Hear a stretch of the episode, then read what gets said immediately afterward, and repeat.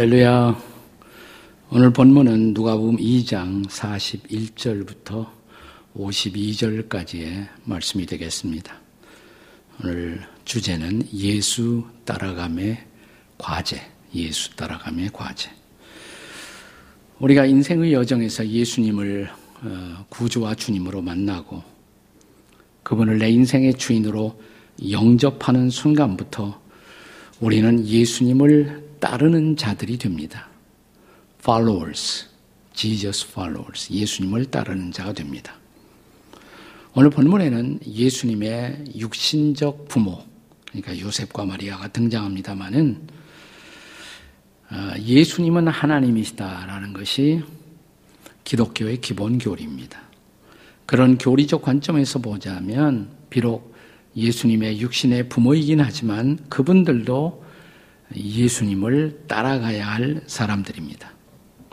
그럼에도 불구하고 하늘 아버지이신 하나님께서는 예수님이 인간적으로 이 땅에서 성숙하는 기간 동안 요셉과 마리아에게 예수님의 청지기로서의 사명을 감당하게 하신 것입니다.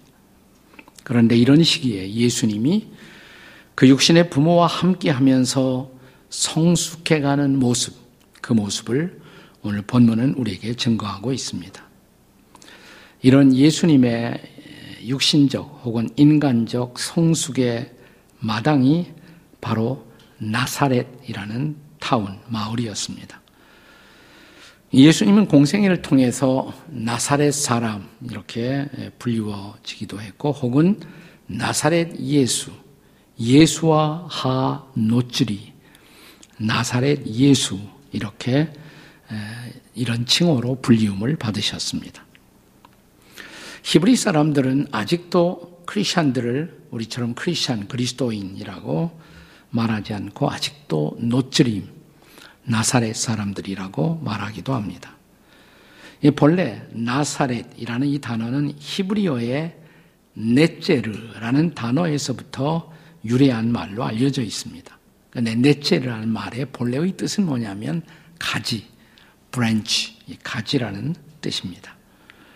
흥미로운 것은 이사야 11장 1절에 보시면 이사야 선지자가 앞으로 오실 메시아, 그 메시아에 대한 출생을 예고하면서 이렇게 증언하고 있습니다.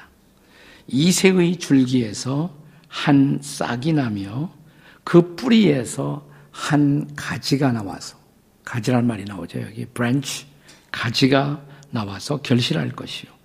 그 가지가 히브리 말로 넷제르인 것입니다. 넷제르. 그 단어에서 나사렛이라는 단어가 유래했다는 것입니다. 자, 오늘 누가복음 2장 39절에 보시면 이 나사렛을 누가복음의 기자인 누가는 나사렛을 구세주의 본 동네, 예수님의 본 동네라고 칭하고 있습니다. 주의 율법을 따라 모든 일을 마치고 갈릴리로 돌아가 본 동네 나사렛에 이르니라 그랬습니다. 바로 이 나사렛이 요셉과 마리아가 만나서 정혼하고 부부가 되고 그 다음에 아기 예수님을 키워낸 곳이 바로 나사렛 마을입니다.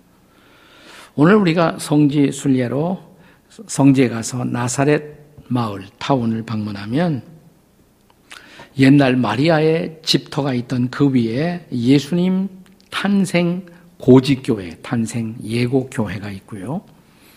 바로 그 옆에 위쪽으로 또 요셉의 집터 혹은 과거 요셉의 목공소가 있었다고 믿어지는 그 위에 바로 성요셉교회가 나란히 세워져 있습니다. 우리가 나사렛 타운 시장 입구로 들어가면 거기에 천사 가브리엘이 예수님의 탄생을 예고했기 때문에 가브리엘을 기념하는 교회도 있고 또 마리아의 우물도 그 나사렛 타운에 있습니다. 이 우물이 마리아가 사용한 우물이라는 전승이 전해 내려오고 있습니다. 바로 이런 동네 나사렛에서 예수님은 소년기를 그리고 사춘기를 지내신 것입니다.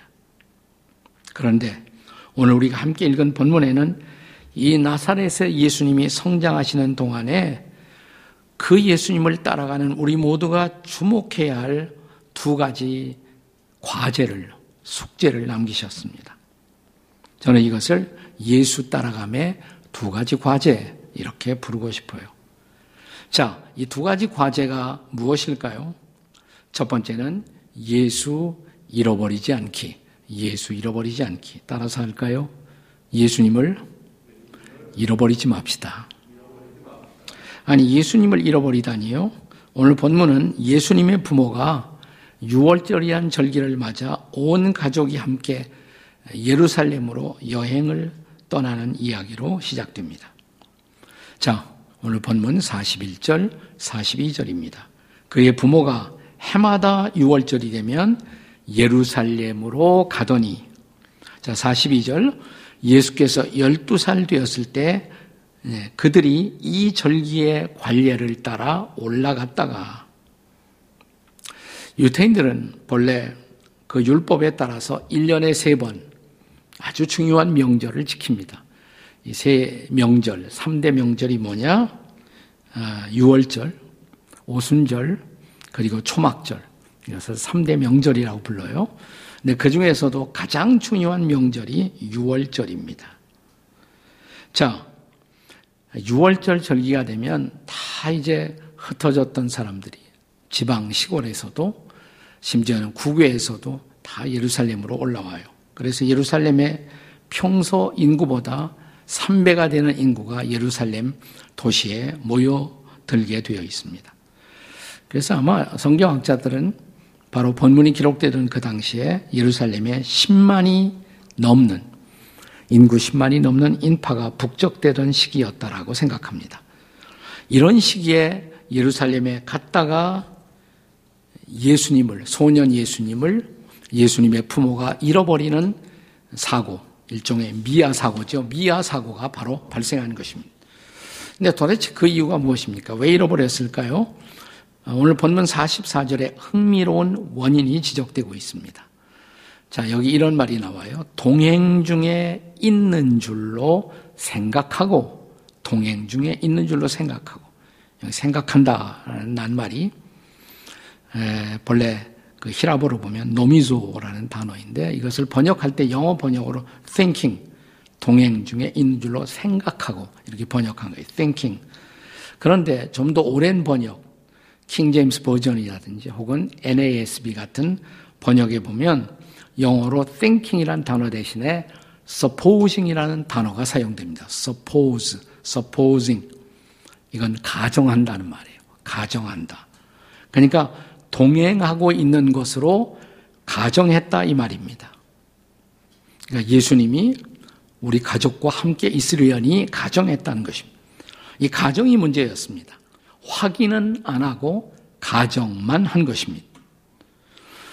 그런데 예수님의 부모들처럼 오늘 우리는 예수님이 우리와 함께 계시겠지, 확인은 안 하고 가정만 하고 있는 것은 아닐까요? 사실 예수님은 더 이상 우리와 함께 계시지 않는데도 말입니다. 우리는 도대체 그분과의 동행을 상실하고도 거기에 대한 경각심을 가지지 못한 채 소위 신앙생활을 하고 있는 것은 아닌지요. 자, 왜 이렇게 되었을까요?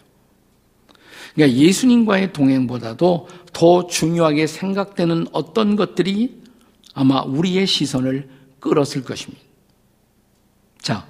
자, 예수님의 가족으로 다시 돌아가서 우리가 추정한다면, 자, 명절이 되어서 모여든 수많은 인파, 예루살렘의 화려한 구경거리, 혹은 거대한 인파의 군중 심리, 이것들이 그들의 관심을 돌려놓은 것은 아닌지요. 우리가 철로역정에 보면 허영의 도시를 통과하죠. 주인공 크리시안이. 자, 이 허영의 도시처럼 우리의 시선을 자극하는 많은 것들이 있습니다. 육신의 정욕, 안목의 정욕, 혹은 이생의 자랑.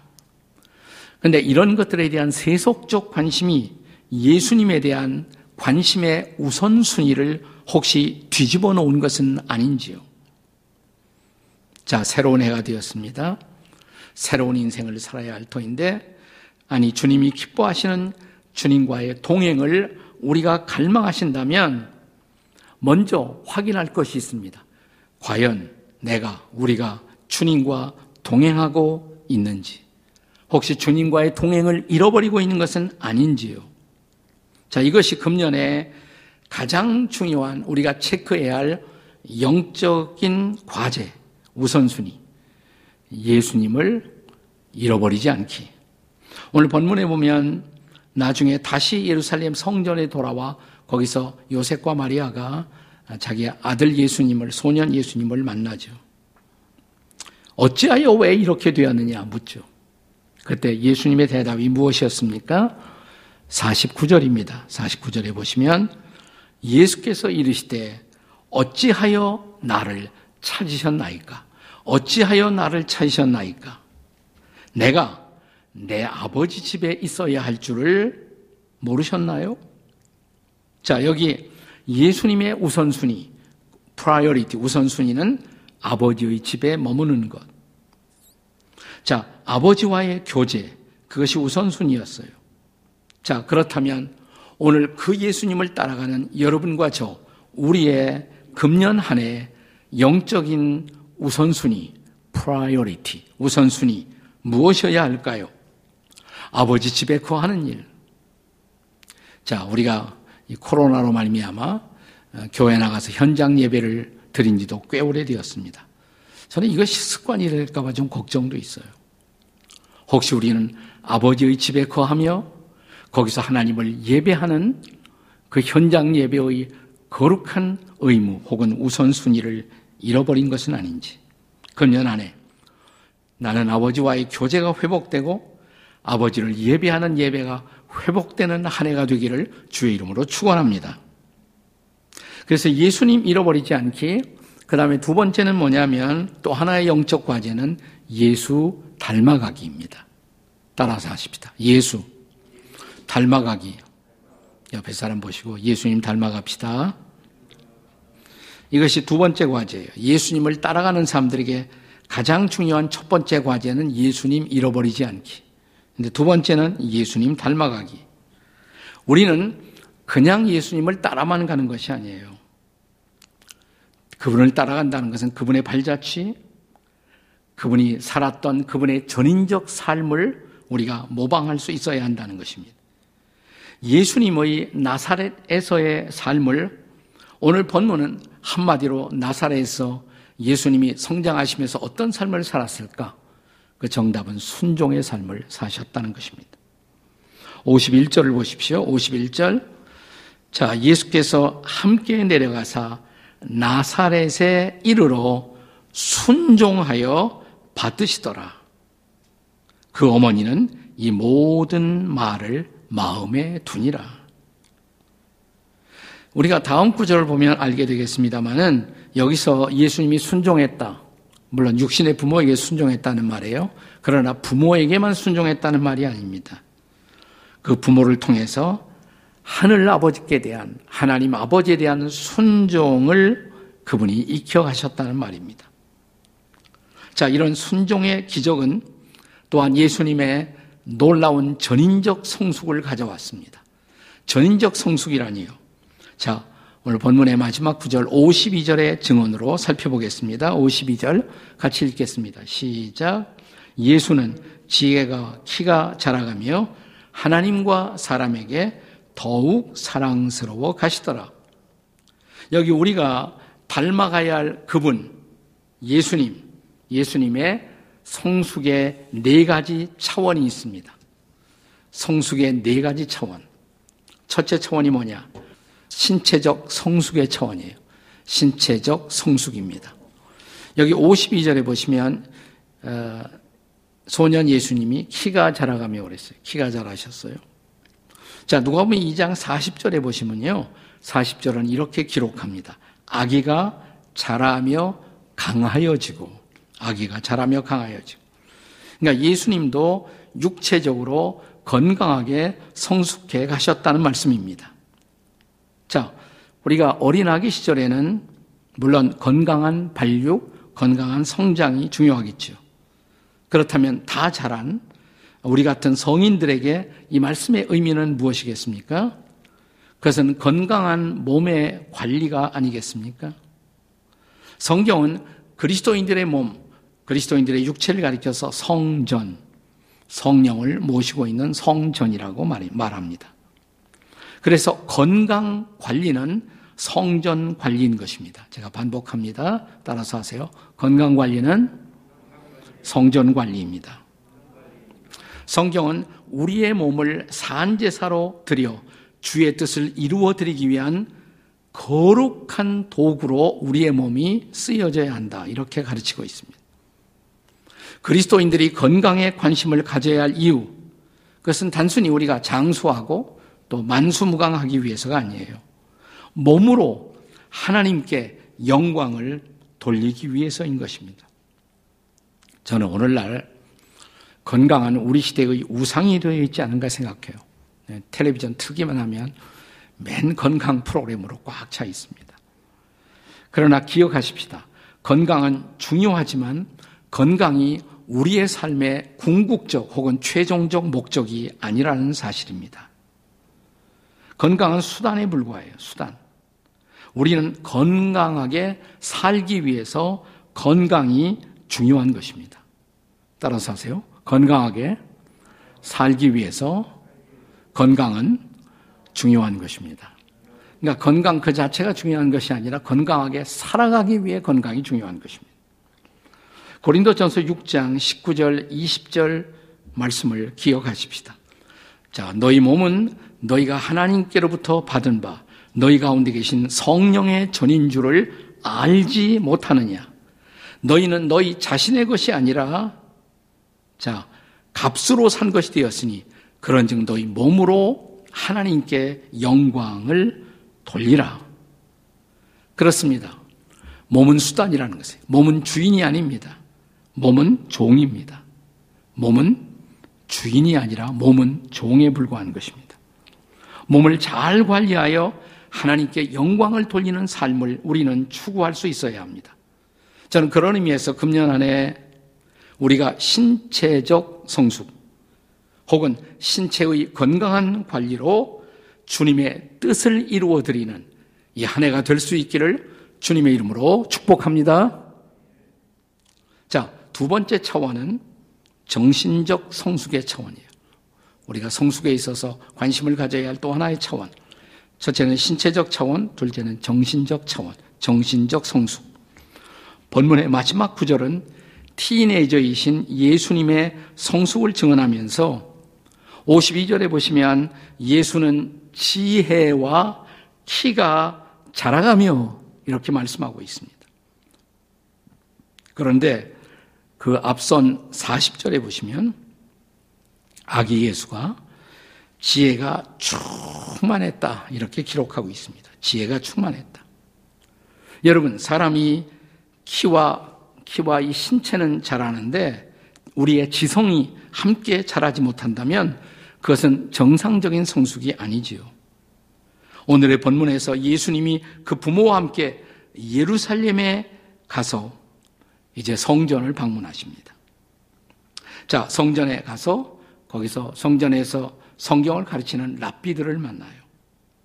그 랍비 선생들과 대화를 나누십니다. 근데 그들의 말을 잘 듣고 예수님이 또 질문을 하십니다.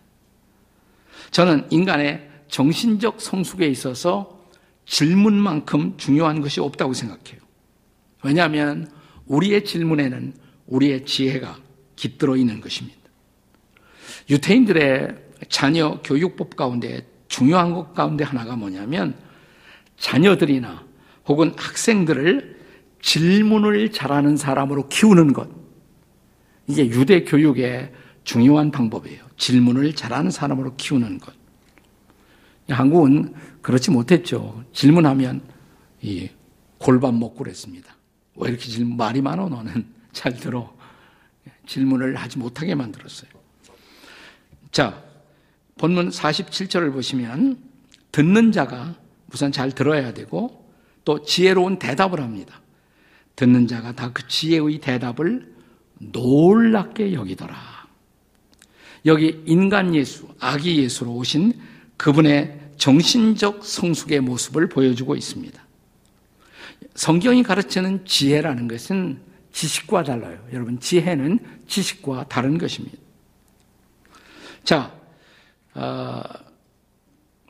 단순한 지식 혹은 단순한 정보, 오늘 우리 시대는 이 컴퓨터를 사용하고 인터넷을 사용하면서 소위 지식의 홍수시대, 정보의 홍수시대를 우리가 살아가고 있습니다. 클릭만 하면 온갖 정보가 쏟아져 들어오고 있어요. 그렇다고 우리가 다 지혜로운 사람이 된 게 아니에요. 지식은 많아요. 근데 여전히 지혜는 모자랄 수가 있습니다. 그럼 지혜는 뭐냐? 지혜라는 것은 지식이나 정보를 잘 사용해서 바른 판단을 하는 것입니다. 바른 판단을 하는 것, 그것이 지혜예요.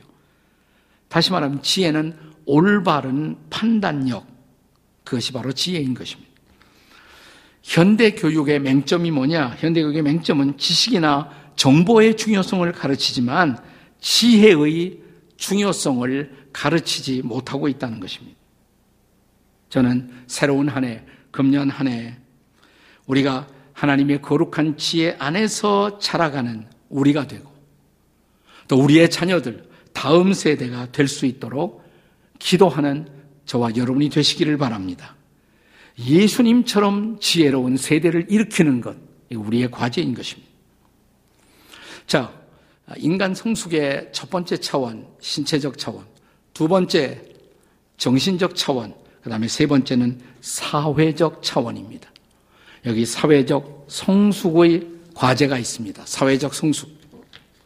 본문 52절에 보시면 소년 예수님이 사람들에게도 사랑스러워 가시더라, 이렇게 증언하고 있습니다. 사람들에게도 사랑스러운 존재가 되셨다. 우리는 흔히 우리 주변에 소위 교인들, 크리시안들 가운데서 교회만 오면 열심히 일을 합니다. 그러나 사회에 가서, 직장에 가서는 적응하지도 못하고 기여하지도 못하고 또 동료들에게 인정도 받지 못하는 무기력한 교인들을 종종 만나볼 수가 있습니다. 한마디로 사회적 성숙, 소셜 그로우스, 사회적 성숙이 없는 사람들이에요. 그런데 오늘 본문의 예수님은 그분의 성장 과정에 있어서 하나님뿐만 아니라 동료 인간들에게도 사랑스러운 존재로 성숙해 가셨다라고 말하고 있습니다. 다시 말하면 그분은 사람들에게도 신뢰와 존경을 받으셨다는 말입니다. 그래서 예수님은 산상수훈에서 저와 여러분에게, 우리에게 가르치시기를 너희는 세상의 빛이 되어라, 세상의 소금이 되어라. 잘 들으세요. 우리 보고 교회에서 빛이 되어라 그러지 않았어요. 교회에서 소금이 되어라 그러지 않았어요. 세상 한복판, 우리가 빛과 소금으로서 우리의 존재를 증명해야 할 곳은 어디냐? 세상 한복판이라는 것이에요. 세상 한복판. 자, 그래서 예수님은 그가 자라나시던 고향 나사렛 가정에서부터 부모에게 순종하는 삶을 사셨습니다. 자, 51절을 다시 보겠습니다. 본문 51절, 예수께서 함께 내려가사 나사렛에 이르러 순종하여 받으시더라. 그 어머니는 이 모든 말을 마음에 두니라. 저는 틀림없이 우리 소년 예수님이 아버지 요셉을 도와서 목공소에서 목수로서 일을 하시지 않았겠습니까? 자, 그러면 예수님이 만든 멍에, 예수님이 멍에의 교훈을 많이 말씀했잖아요. 나의 멍에는 쉽고 가볍다, 무겁지 않다. 멍에를, 소의 멍에를 만드셨을 거란 말이죠. 예수님이 만드신 멍에 어땠을까요? 그냥 쉽게 부서지고 형편없는 멍에였을까요? 예수님이 그런 멍에를 만드셨다, 상상이 안 가잖아요. 예수님이 만든 멍에는, 아, 저분이 만든 멍에라, 이렇게 멋있어. 네. 예수님이 만든 목공예, 우수한 퀄리티를 자랑하는 그런 목공예였을 것입니다. 오늘 우리가 하는 일을 주변 사람들이 인정할까요? 아, 정말 잘했구나. 아, 정말 꼼꼼하게, 치밀하게, 그리고 아름답게 잘했구나. 우리가 하는 일을 우리 가게의 고객들이 인정할까요? 우리 직장의 사람들이 우리가 하는 일을 믿어주고 신뢰할까요? 여기 우리의 사회적 성숙의 중요성이 존재하는 것입니다. 자, 우리의 성숙의 또 하나의 차원, 네 번째 차원이 있어요. 네 번째 차원이 영적 성숙의 차원입니다. 네 번째, 마지막으로 영적 성숙입니다. 여기 본문 52절에서 예수님은 하나님과의 관계에 있어서 사랑스러워 가셨다라고 말합니다. 그런데 40절에 보시면 아기 예수 위에 하나님의 은혜가 그 위에 있더라. 하나님의 은혜가 그 위에 있더라라고 말합니다. 자, 그분에게 있어서 예수님에게 있어서 하나님과의 관계는 언제나 우선순위였고, 그래서 예루살렘에 가서도 예수님이 제일 먼저 찾은 것이 예루살렘 성전이에요. 우리가 자주 가는 곳, 우리의 관심이에요.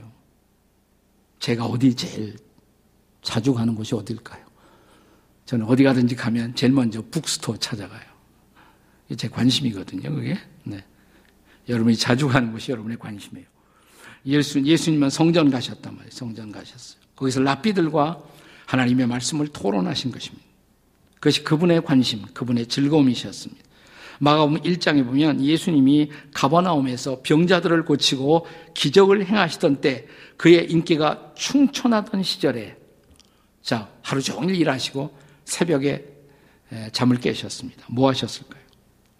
마가복음 1장 35절 보시면 같이 읽습니다. 새벽 아직 밝기 전에 예수께서 일어나 한적한 곳으로 가사 거기서 기도하시더니, 그게 그분의 관심이란 말이에요. 예수님의 관심. 조용히 집중할 수 있는 것을 찾아 아버지 하나님과 교제하시고 기도하시는 일, 예수님의 우선순위. 네, 그렇습니다. 우리의 영적 순위 뭡니까? 아침에 일어나면 기도하세요? 큐티하세요? 하나님과 교제하세요? 자, 그래서 그분에게는 하나님의 은혜가 늘 충만했고, 뿐만 아니라 그 은혜를 나누시는 삶을 살았다는 것입니다. 요한복음 1장 16절의 증언을 보십시오. 우리가 다 그의 충만한 데서 받으니 은혜 위에 은혜로라. 우리가 그분의 충만한 데서 받으니 은혜 위에 은혜로라. 자, 사랑하는 여러분, 우리도 그런 은혜를 사모하는 한 해를 사시지 않겠습니까? 그렇다면 내 안에 먼저 하나님의 은혜가 충만해야 돼요. 우리 안에 하나님의 은혜가 충만해야 돼요. 그래서 이 충만한 은혜를 또 나누어야 돼요. 이웃들과 나누면서 살아가는 그런 한 해가 될 수 있기를 주의 이름으로 축복합니다. 신체적, 정신적 차원에 있어서도 성숙하시고, 또 사회적, 무엇보다 영적 차원에서도 성숙하여 주 예수님을 닮아가는 이 한 해가 되시기를 주님의 이름으로 축복합니다. 그 무엇보다 우리 주님을 신실하게 따르고 그 주님을 닮아가는 영적 성숙의 진보의 한 해, 그런 한 해가 되시기를 예수님의 이름으로 축복합니다. God bless you.